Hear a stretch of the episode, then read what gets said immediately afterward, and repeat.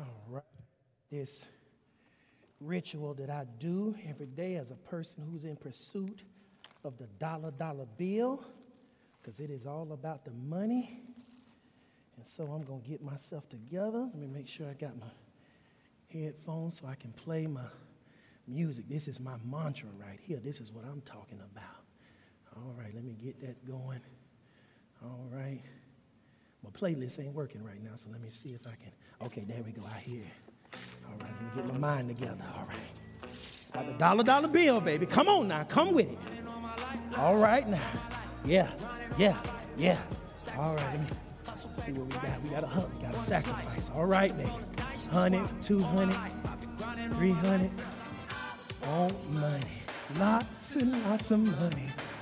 No, don't be asking me why. That's what I'm talking about. Wanna be rich. Come on, baby. Money, that's what it's all about. About the dollar bill. Come on, living for the money. Extra. All right, let's see how much I got in this account today. All right, I can't help my mama. No, mama, you got too much money. All right. Okay, all right, I got my yacht. All right, I got my deer tractor. All right, that's what we're gonna do. Yes, all right. Okay, I know my next song coming on, For the Love of Money. Oh, yeah, baby, it's for that money.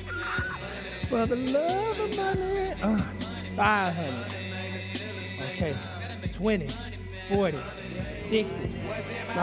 Oh, big face hundreds. Went to the mall, bought everything that I wanted. All right now. Okay, yes. They don't know.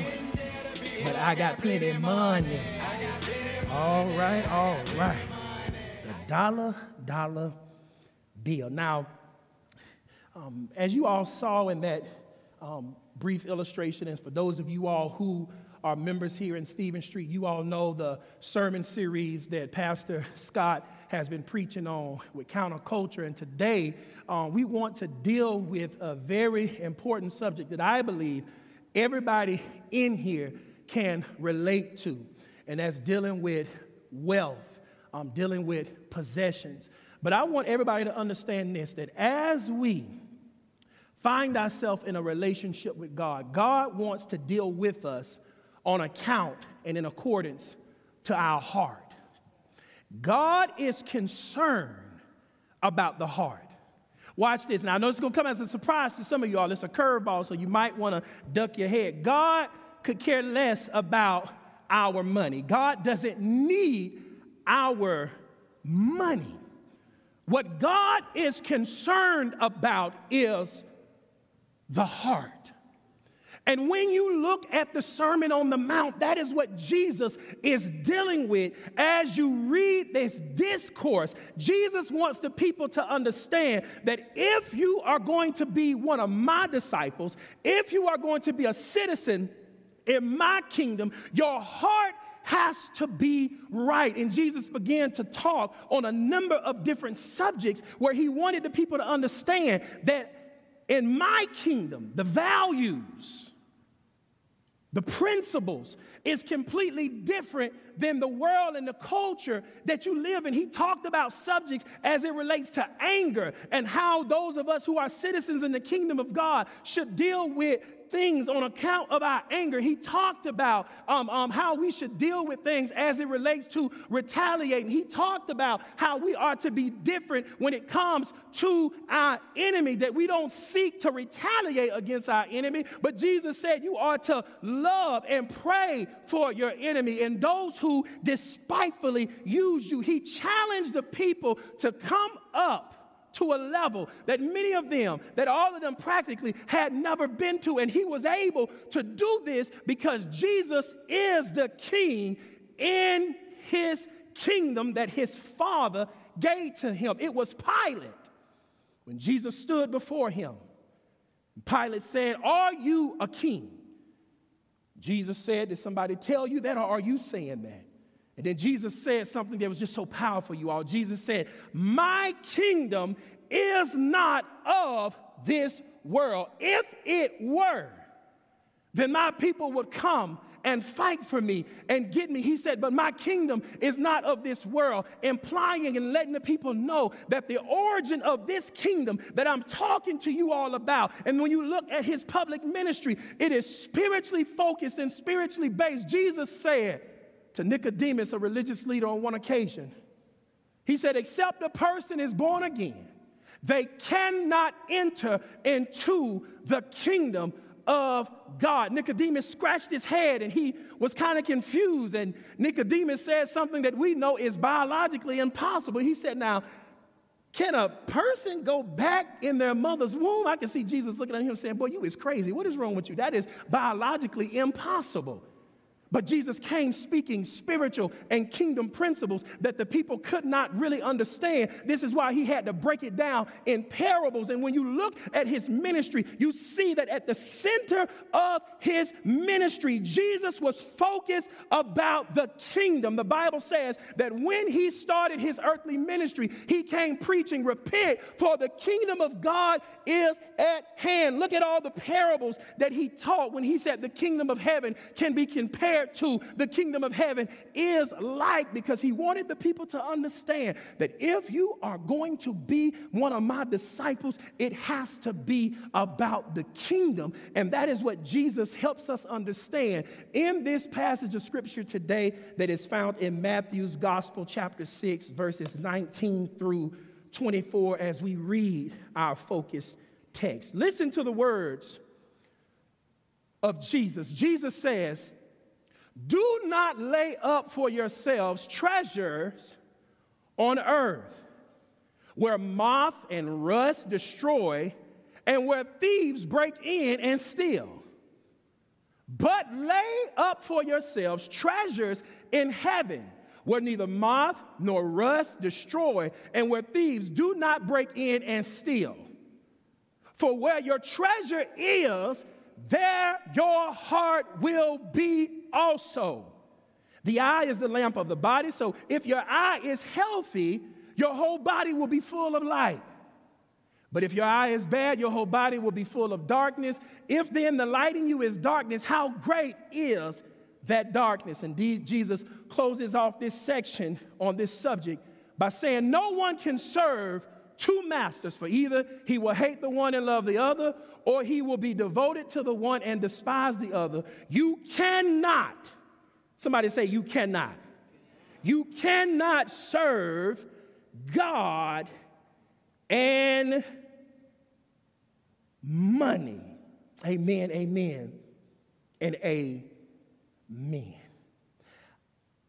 I love when we look at the ministry of Jesus, how he wanted everybody to understand. He wanted them to know that when he spoke, he was crystal clear about what the expectations are if a person is going to be a citizen inside his kingdom. And we know, according to the biblical narrative, as we just said, Jesus said, there's only one way you're going to get into this kingdom. You have to be born again. And the question becomes, and we have to make sure in our own personal life and when we're sharing the gospel with others, we got to make sure we don't miss a beat and we help people understand why there is a need for a spiritual rebirth.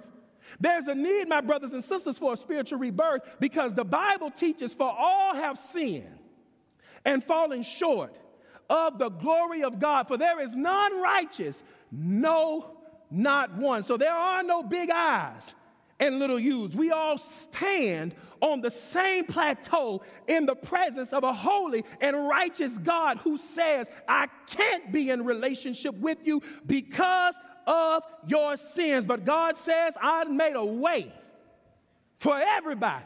Regardless of your socioeconomic status, regardless of your gender, regardless of your educational background, God says, I made a way through my son Jesus where everybody has an opportunity to become citizens in the kingdom. And Romans 10:9 says it best, you all, that if you confess with your mouth and believe in your heart that God raised him, who Jesus, from the dead, that you shall be saved. Once that happens, God does something instantaneously in the spiritual realm. Watch this, you all. Your spirit, which was once dead, has now been quickened or rejuvenated or regenerated, and now you and I have been made alive to the things of God. God has changed our standing. That deals with the theological doctrine of justification, where God now says, when I look at you, I don't see you and everything you have done. I see the blood, come on, help me somebody, of my son Jesus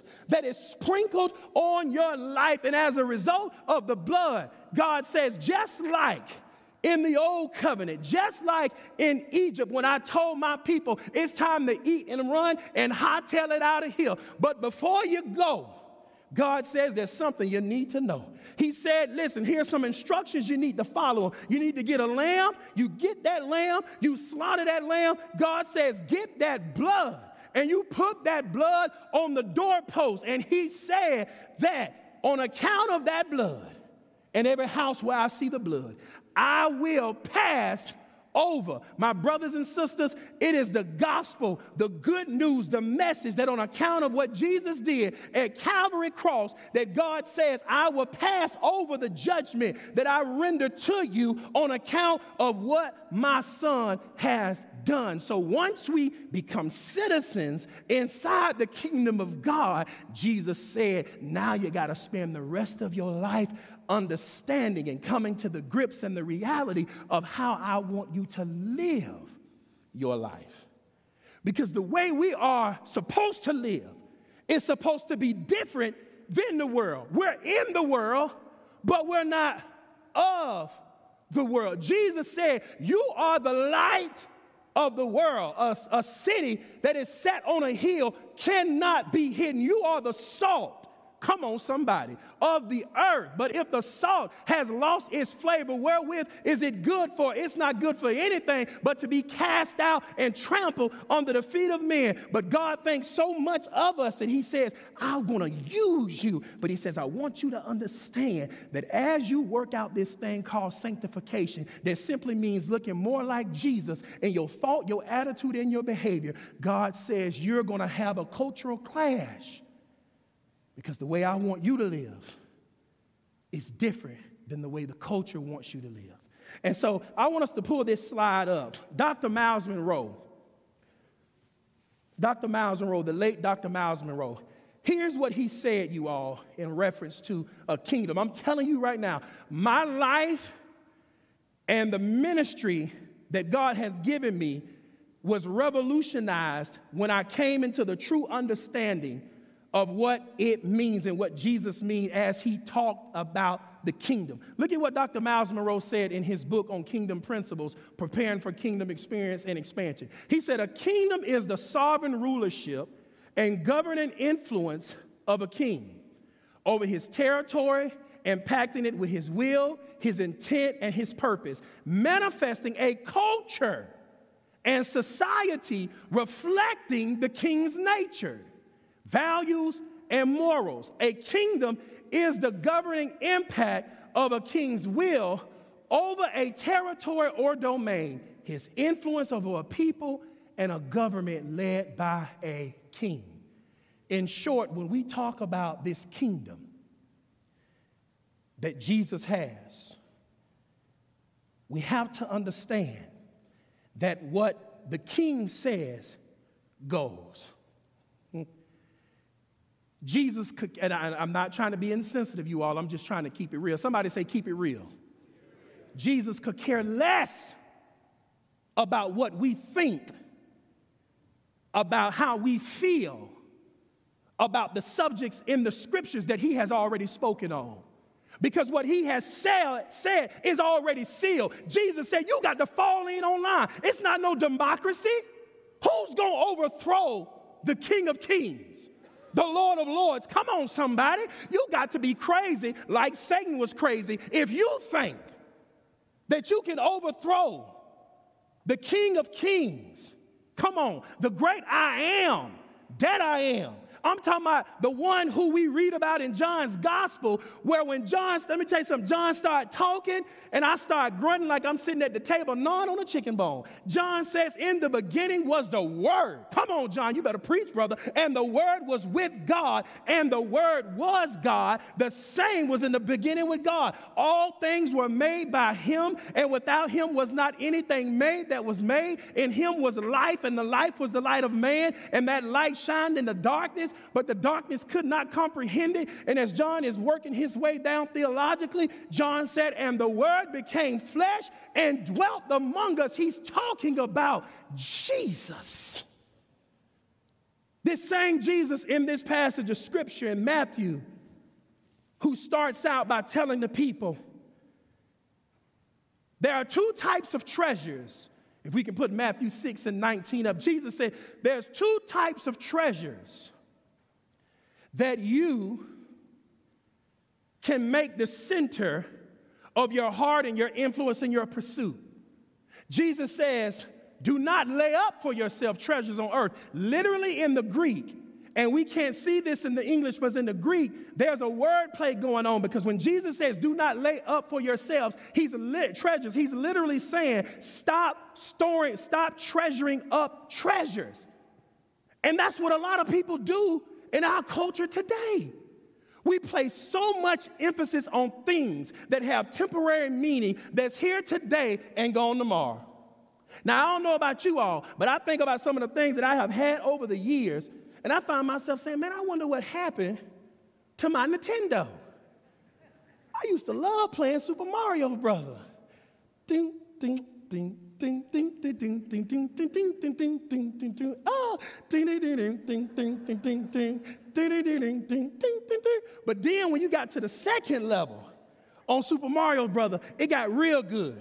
Because that bass line, for those of y'all who like bass, that bass line dropped, Brother Lee Bailey, and that thing said, mm-hmm. Oh, boy, they got some hit. Mm-hmm. Mm-hmm. Mm-hmm. Mm-hmm. Mm-hmm. I'm telling y'all, I would be in my Nintendo like this jamming. My mama walk in the room and say, boy, what is wrong with you? I'm like, mama, they jamming on the video game. I can't even tell you where my Nintendo is right now today. I can't tell you what happened to the 150 or 175 pair of Jordans, dollar Jordans, that I bought when I was in high school. Y'all know how it is when you was in high school. I don't know about you all, but I'm from Tampa, Florida. And everybody wanted the J's. That's what we call them, the J's. Can I get a amen, Brother Jason McNeil? If you ain't have the J's, you ain't have nothing. And I remember I used to work at this restaurant washing dishes. And boy, I got my first paycheck, and the only thing I was worrying about was getting a Foot Locker so I can get the J's. And I got up to that counter. You know, I tried on the J's. I was like, boy, the black and red, got the hologram on the side. I was like, boy, they look fresh. Man, I got to that counter. That lady told me that price. I was like, ma'am, I didn't ask you for your Social Security number. Because when she gave me that price, I thought she gave me her Social Security number. That woman told me it was like $150, $175. I looked, I said, dang, that's my whole paycheck. Man, I put them Jordans on. And I went to school. And you always could tell the kid in the school who, you know, got some brand new shoes. Because, Brother Garrett, people would come up to me, and I'd be like, back up now, bro. Hey, sir, don't touch the J's. Somebody step on your shoe, you like, okay. Don't touch it. I can't tell you where those Jordans are now. And many of you all can say the same thing. Things that you have loved, appreciated. We don't even know where many of these things are today. But what Jesus is saying in this passage of Scripture, what he's drawing our attention to, he's saying, don't let your heart be driven and you make wealth and possessions the priority. Jesus said, listen, let me show you why putting your treasures and storing them down here on earth is a bad investment. Jesus said it's a bad investment because it's temporal, and you got to worry about those things being destroyed or stolen. In the ancient world, in antiquity, what the people or their wealth was founded on three things. It pertained to their clothing, apparel. It pertained to their food source, and metal and jewelry. And Jesus wanted them to know, look, do you not know when it comes to your clothes, you got to worry about moth or larvae, little caterpillars that will literally eat through your clothes. Jesus said, do you not know when it comes to your food source, you got to worry about vermins and rabbits and different little things that will eat up your food source? He said, did you not know when it comes to the things that are precious to you, that you love and treasure up, you got to worry about somebody taking or stealing those things? Jesus said, that's a bad investment. But then he turned around and said, let me introduce you to what a good investment is. Jesus said, a good investment is when you store up treasure and you place it in heaven. What does it mean to store up treasure in heaven? Why is it so secure? Because ain't nobody breaking in to heaven gates to mess with God. You better put some respect on his name. And so when we talk about the ways that we can treasure up treasure, here are some things that I want to share with you. 4 things. 1, sharing the gospel. When you take the time to share the message of the gospel with people who are disconnected from God, far away from God, who are not believers, who are not citizens in the kingdom of God, do you understand that you are laying up treasures in heaven? For Jesus himself said, there is more joy in heaven over one person who repents than over 99 just persons who need no repentance, for the Son of Man has come to seek and to save that which is lost. When we open up our mouth and share the gospel with our friends that's in elementary school, that's in middle school, that's in high school, that's in college, when we share the gospel with people, we are storing up treasures in heaven, because God places significant value on the life of a soul. Another treasure that we are able to store up in heaven is when we take the time to share our life with others. This deals specifically with discipleship. When we take the time to come alongside somebody in what I like to call HD, in high definition, and we take the time to pour our lives into their lives so that they can see us raw and uncut, so that they can see what it looks like to be a husband, what it looks like to be a man of God, a woman of God. When we pour into them and help disciple them, we're storing up treasures in heaven, because, watch this, you all, then they're able to turn around and to continue to fulfill the Great Commission as they make disciples who make disciples who make disciples. That's how we are storing up treasure in heaven. When we share our lives with others, or I said, no, when we share our lives, when we share our resources with others, we are storing up treasure in heaven. The scripture says that if we have the world goods and we see our brothers and sisters in need and we don't move to meet that need, how can we say that the love of God is in us? God has blessed you. He has blessed me with resources where we are able to minister and be a blessing to other people who are in need. And when we do that, we're storing up treasure in heaven. Because, watch this, my brothers and sisters, when we look at the scriptures, please understand that money, in and of itself, money is not a bad thing. And if you think money is a bad thing, then you meet me after service and give me some of yours. Okay? Can I get $1?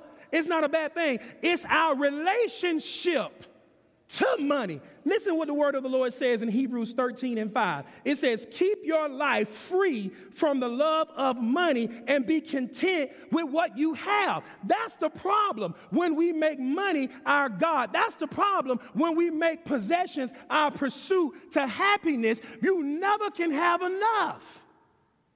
But somewhere I read, help me, Holy Spirit, in John chapter 7, verse 37, the Bible says he stood up at the last day of the feast, and Jesus shouted out and said, if any man thirst, let him come to me and drink. He that believeth on me, as the scripture says, out of his belly will flow rivers of living water. And the Bible says they did not know, as he was speaking, that he was talking about the Holy Spirit.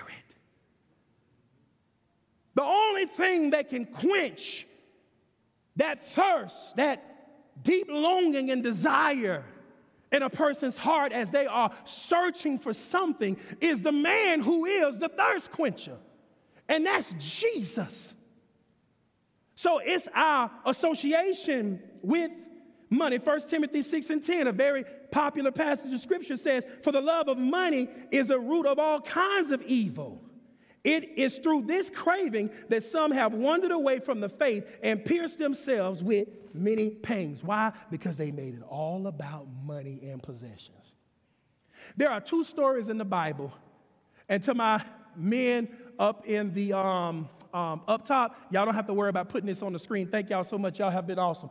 Two stories in the Bible that I believe are awesome cross-references to this point that Jesus is making about our disposition and where our heart is as it relates to who are we going to choose, God or money. One of them is the passage of Scripture that pertains to the story of what we commonly know as the rich young ruler. You know the story.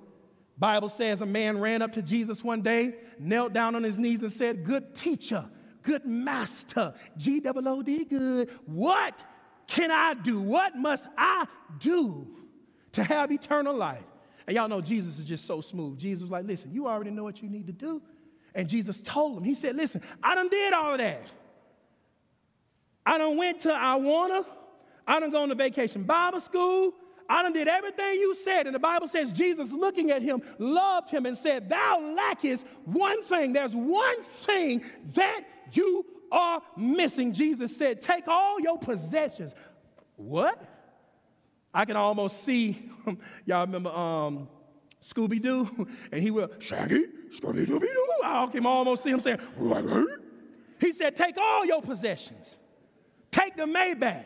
Take the 65-inch flat screen Samsung. Take the man cave, not the man cave. Take everything that you have. Liquidate all your assets." And Jesus said, "You go and sell everything, everything, everything, and you give it to the poor."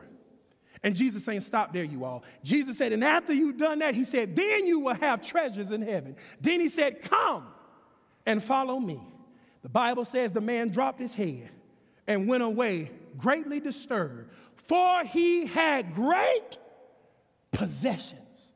See, for this man, he had already made up in his mind that wealth was his god, that wealth was the idol that sat on the throne of his heart, and he was not willing. Listen, if Jesus tells you to get rid of something and that he's going to give you treasure in heaven, there's no reason to even think about that. But for this man, he was not willing to make that type of sacrifice. And you're going to come across people every day in your own personal life who are not going to be willing to make that type of sacrifice. Listen to me, my brothers and sisters. Living as a citizen in the kingdom of God is not an easy task, but by the mercies of God, through the power of the Holy Spirit, God will help you get through. Greater is he that is within you than he that is in the world. You got to believe it, and you got to walk within it.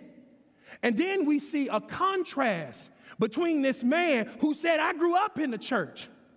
I did everything right." And then we turn over there and we read about a man named Zacchaeus. The Bible says that he was very rich. Jesus came passing through the town. Zacchaeus, the Bible says, was a man who was short of stature, but he didn't allow any limitations to prevent him from finding out what's going on and who is this man Jesus. The brother climbed up a sycamore tree. Now, that's my type of brother right there, to get a glimpse at Jesus. Bible says Jesus went right where he was, because that's the type of God we serve. Sometimes he'll meet you right where you are. I don't care what tree you are under in life. I don't care what damage has been done. He will meet you right where you are. Jesus came to Zacchaeus and he said, "Come down, Zacchaeus, because I'm going to chill out at your house." The next scene shifts and the Bible says Zacchaeus was sitting down, but before the scene shifts, the narrator includes a very interesting detail. He said the people began to murmur, and they said, "Look at this man. He eats with sinners." Then the scene shifts to Zacchaeus.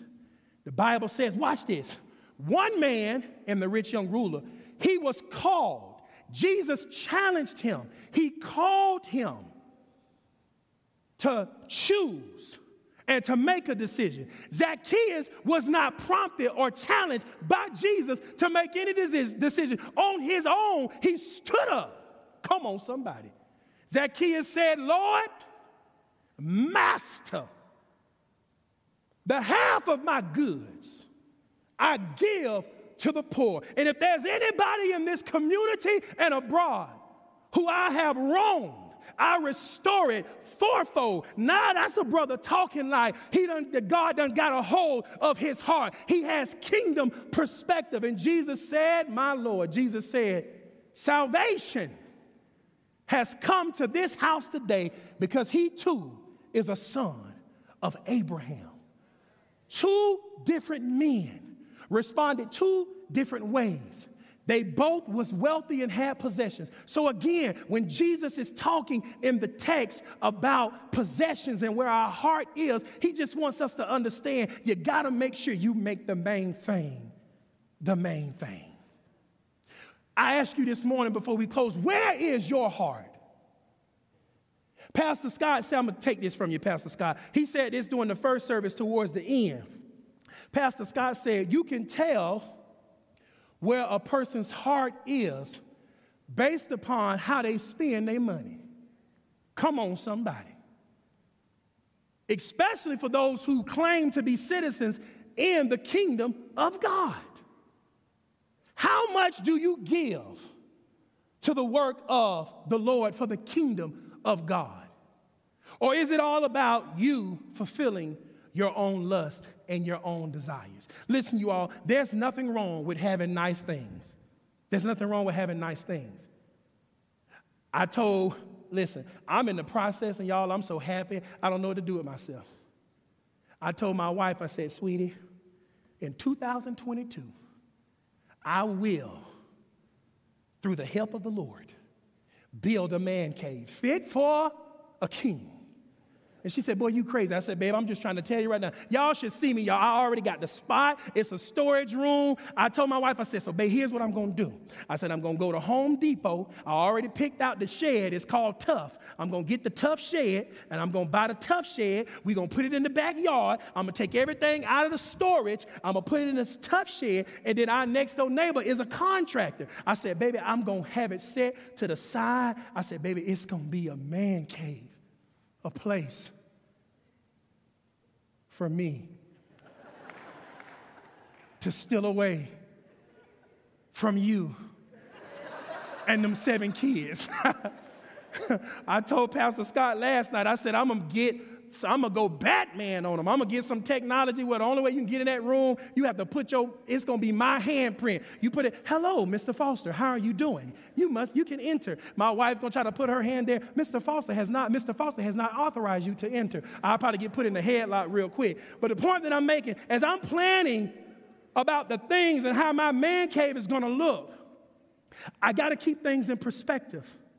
My wife and I, as believers, we believe in supporting the work of the Lord. We believe in sharing the gospel. We believe in sharing our resources. At no point in time should there ever come a question of me trying to figure out, okay, do I get the flat screen TV or do I give to the Lord? If I ever get to that point, then I have taken the main thing and put it in the back seat, and I've taken the possessions and put them in the front seat. And God says, no, that is not what you are supposed to do. Jesus said in Matthew 6:33, seek first the kingdom of God and his righteousness, and all these things will be added unto you. Come on, my brothers and sisters, listen, do you understand the king that you serve?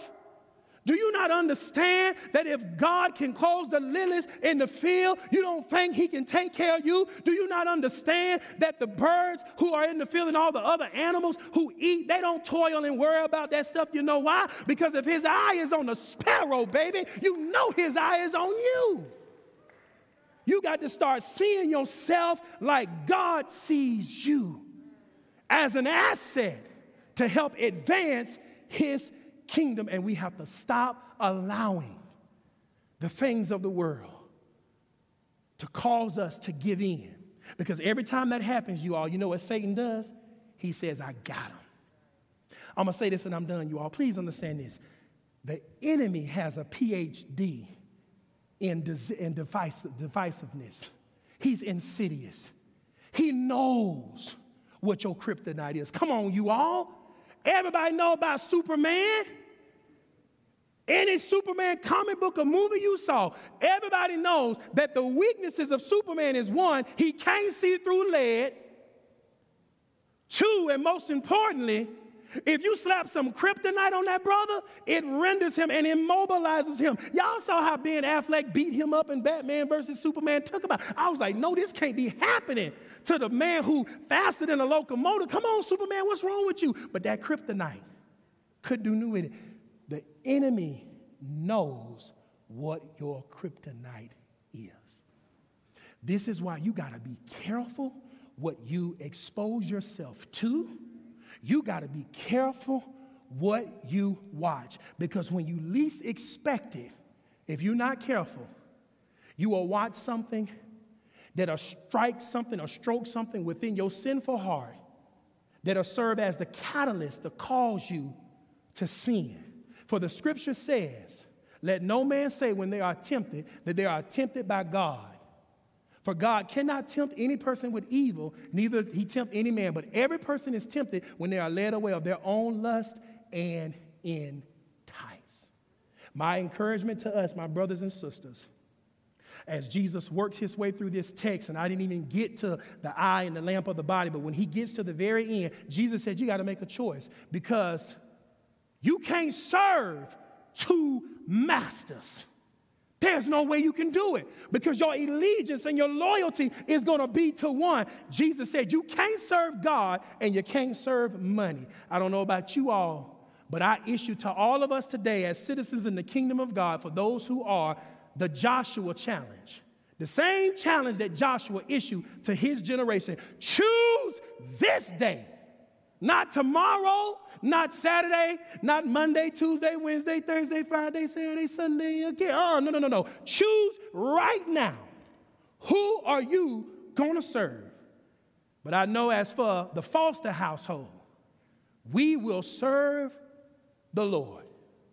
And when I, because I'm not a perfect man, and the believers of Out of Love Ministries won't have no problem telling you all that. Don't tell them everything, you all. But I'm not a perfect man. And I know one day my time is going to be up, and I'm going to have to leave this earth. But when I leave, I want to be able to know that I left a life behind that was centered on the gospel, and I lived a life where I sought first the kingdom of God. I thought about this the other day when I thought about my children. I said, what is the greatest thing that I can leave behind for my children? I hear people always talking about leave a legacy and finances and stuff. And for me, I said, money, they gonna have that. But the greatest thing that I can leave behind for Sanaya, for Mariah, for KJ, for Josiah, for Grace, for Nehemiah, and for Ezra, is that they know unequivocally that they had a father who loved the Lord God with all his heart, with all his soul, with all his strength, with all his might, that they know they didn't have a father who was perfect, but they know they had a father who served God and who was sold out not to serve money or this world, but to serve God. That's the greatest legacy that I can leave my children. What about you? Let us bow our heads. And God bless you.